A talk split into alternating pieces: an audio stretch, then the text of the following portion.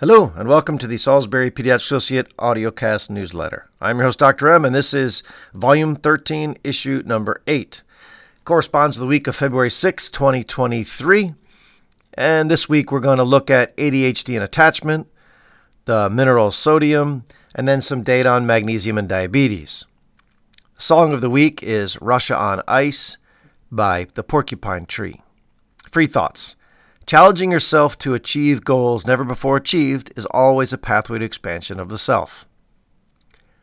Okay, the corresponding podcast this week is number 39 with Dr. Paul Offit. We go into new details about his work looking at what kind of issues related to COVID, vaccines, and children's health have come up since the last time we talked. Do we need vaccines? Who needs them? What's the story regarding children's disease in general? All right, issue number 8.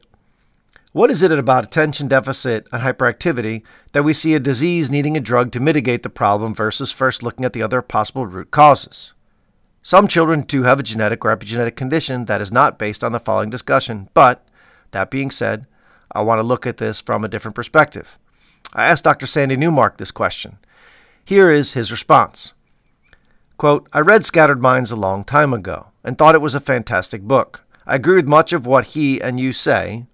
I do think he has a more narrow approach to etiology than I would support. I have many kids with clear ADHD who come from loving homes with two parents and little trauma history.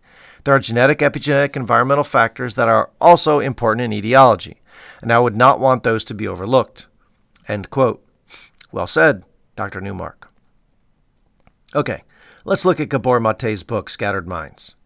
This is something that I have been looking at often lately and find it to be a very fascinating perspective on ADHD in general. What's his viewpoint? He states, quote, if hyperactivity expresses anxiety, lethargy, and underarousal expresses shame, shame like anxiety is an attachment emotion. The origin of shame is the feeling of having been cut off from the parent or having lost the connection, if only momentarily. The toddler's hyperactive explorations are curtailed a few months after they began. A necessary outcome of exploring is the identification of limits, of boundaries, end quote. Gabor Maté, Scattered Minds, page 132. These are keys to normal emotional success in society. If a child does not learn boundaries as a toddler and overexpresses themselves verbally or differentially, physically, expresses himself or herself in a peer group later on in school, they will often meet emotional reactions that are highly negative, i.e., paying attention to and knowing or learning another person's personal space and social cues is a boundary to be followed or set for relationships to thrive. This is part and parcel to the struggles of children on the autism spectrum and some children with ADHD. If attachment is a key part of developing the emotional self, how are parents to foster this truth? The key, according to therapist Dewey Freeman and author Gabor Maté, is the reestablishment of warm contact rapidly, no matter the problem at hand. To isolate the child for a prolonged time is akin to being emotionally lost and foster of shame. Shame then leads to net negative self-image, which is a slippery slope to all forms of mental health struggle. Shame is initiated and magnified when the parent's disapproval is overly strong or when there is no support or uneven support of personhood, as opposed to the disapproval of behavior in pretty much any and all interactions. Thus, it is inherently important for parents to remain grounded in their emotional state to keep the child's world safe and consistent. A stressed-out parent will lend an emotional roller coaster to the child who cannot deliberate why the parent is off and assume that they are to blame growing shame in self, and shame leads to acting out and or withdrawal. Gershon Kaufman calls this the reestablishing of the interpersonal bridge. This reconnection is crucial to all relationships. Parents are the key to building and maintaining this bridge. Let's look at modern America. We are a more distracted society than ever at most important times for a child to gain emotional regulation. Long gone are the days of relatively focused in-home parenting for many, if not most. Now we have a majority of our population consisting of single parents, working parents, and occupied life parents. Two-parent homes with a dedicated single parent always available to meet the child or children's needs are more rare now. Now, let me say, these are not judgments on any group or style of life or parenting, as many deserve even more praise for the effort that must occur to do the work in these more non-traditional styles. Current statistics note 62.3% of married two-parent homes have two working parents. Work is often brought home, taking away from the parent-child experiences. Single parents have massive responsibilities that can distract from attachment. We also have limited parental work leave at the earliest and most important moments of life. There are many more concerns that I won't belabor. In essence, we as a society are not fostering attachment at a societal level. What about contact? First, let's define contact. As defined by Dewey Freeman, contact is a moment of present, attuned meeting of another at our physical, emotional, energetic, and or spiritual boundaries. The key words here are attuned meeting of two people. We must be attuned to connect. Being distracted does not allow for connection. Eye contact is a critical emotional bridge in infants and young children. To break eye contact repeatedly is to break the bridge or relationship. Usher in smartphones, a whole new monkey wrench in the attachment game.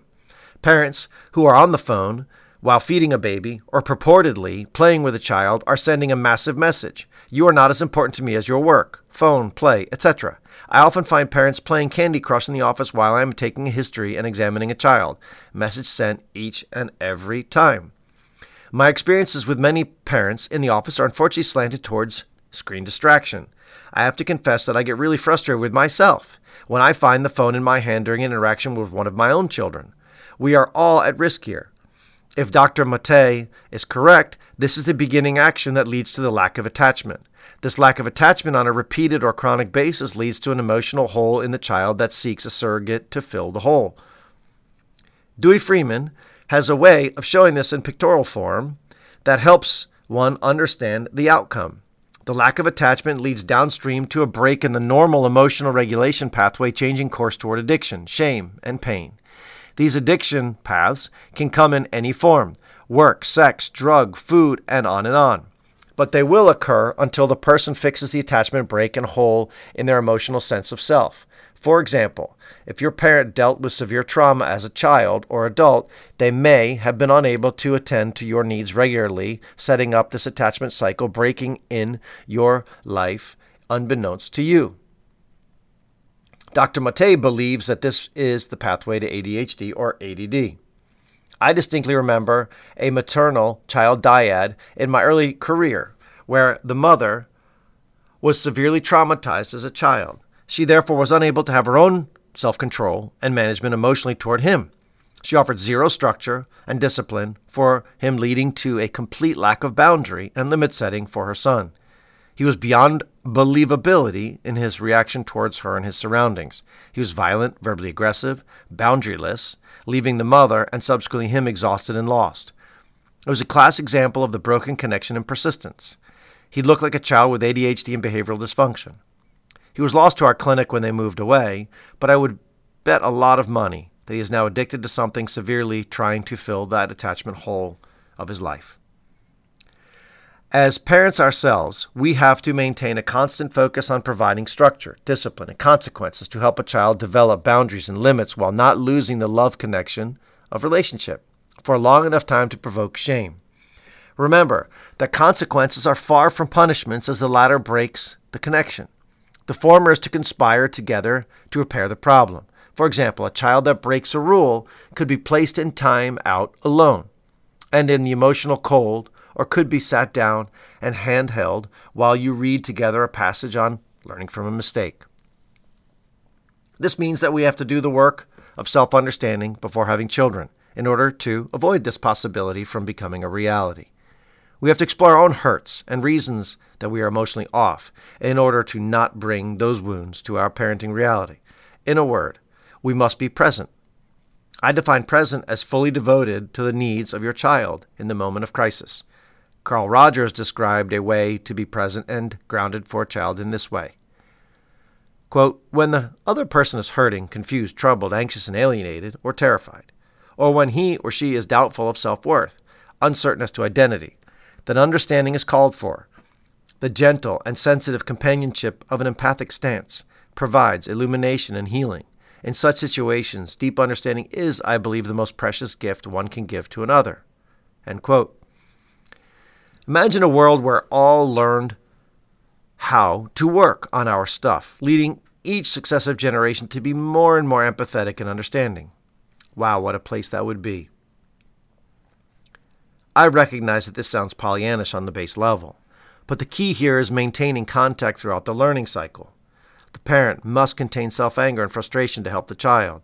This is extremely difficult with a child who has ADHD tendencies, as they test the electric fence more frequently, leaving a parent to dig deep to maintain focus on the emotional stability of the relationship. Alas, if you don't show up for your child with ADHD, who will, and how will it be received? The child needs the love of the primary caregiver, less the friend. Always learning on this journey of life and attaching. That's it for this one. Section 2. Sodium. A metal mineral found abundantly in some foods and the earth as a white salt, or metal. It is necessary for maintaining normal blood volumes and pressure. Cells in our body utilize sodium in conjunction with chloride and potassium to set up the electrochemical gradient across the cell's membrane. This is critical in the function of nerve cells and muscular activity. Our body uses the kidneys to increase sodium concentrations to raise blood levels and volume, and reverse as well. Sodium, like potassium, has an extra electron in the outermost atomic ring, making a perfect donor that allows it to give away the electron easily, forming a positive ion that is used by the body readily for reactions. We most commonly derive sodium in the form of sodium chloride or salt, the powdery white substance that is ubiquitous in our kitchens. From a medical perspective, sodium is almost never a dietary deficiency or insufficiency concern because of the change in the American diet over the last 30 years. However, certain diseases of the kidneys, adrenal glands, pituitary gland can lower sodium levels. Persistent vomiting, diarrhea, excessive sweating with endurance athletes can cause low sodium levels. Low sodium levels will show up as the symptoms: fatigue, cramping, nausea, vomiting, fainting, and mental disorientation. Severe sodium depletion will cause seizures, brain swelling, and ultimately death.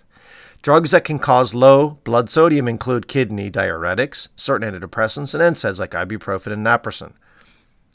The truth is, the bigger concern is too much sodium. We consume large quantities of sodium through our processed food appetite. Chips, crackers, soups, fast food, all packed with monstrous punch of sodium.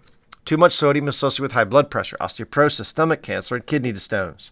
If we consume a whole foods, non-processed diet and do not add significant amounts of table salt to our food, we are at very low risk for any of these issues. Aim to avoid processed foods and canned soups as much as you can. Know the symptoms of low sodium if your child has kidney disease, heart disease. Section 3. Magnesium and diabetes. Let's look at two studies. First, from Kim et al. 2010 in Diabetes Care. Quote, during the 20-year follow-up, 330 incident cases of diabetes were identified. Magnesium intake was inversely associated with incidence of diabetes after adjustment for potential confounders. The hazard ratio of diabetes for participants in the highest quintile of magnesium intake was 0.53 compared with those in the lowest quintile. Consistently, magnesium intake was significantly inversely associated with high-sensitivity C-reactive protein, IL-6, fibrinogen, and insulin resistance levels in their blood. And serum magnesium levels were also inversely correlated with high sensitivity CRP, end quote. From Chen et al. In the journal Nature, we see consistently plasma magnesium was inversely correlated with the high sensitivity CRP inflammatory marker in our subsample analysis. Plasma magnesium was independently and inversely associated with prediabetes and type 2 diabetes in Chinese adults.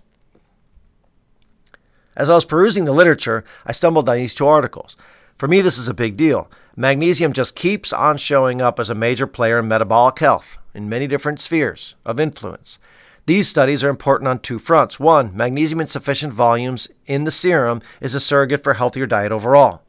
Mechanistically, we know, number two, how many reactions magnesium governs in the metabolic process of the body. Therefore, having sufficient serum levels means that these reactions are moving forward as expected. That is a good thing. For me, the point here remains simple. Get adequate magnesium through food, and maybe even supplementing if necessary, as a healthy approach to avoiding insulin dysfunction, resistance, and/or diabetes. Now, knowing this, magnesium is not going to prevent diabetes in those who have a really rough diet. It will help you, but diet is the most important thing that you need to be aware of. Okay, that's it for this week. As always, hug those kids. Have a great day.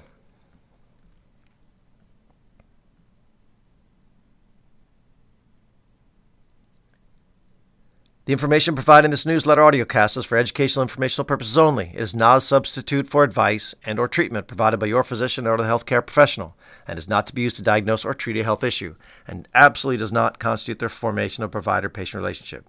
Have a great day.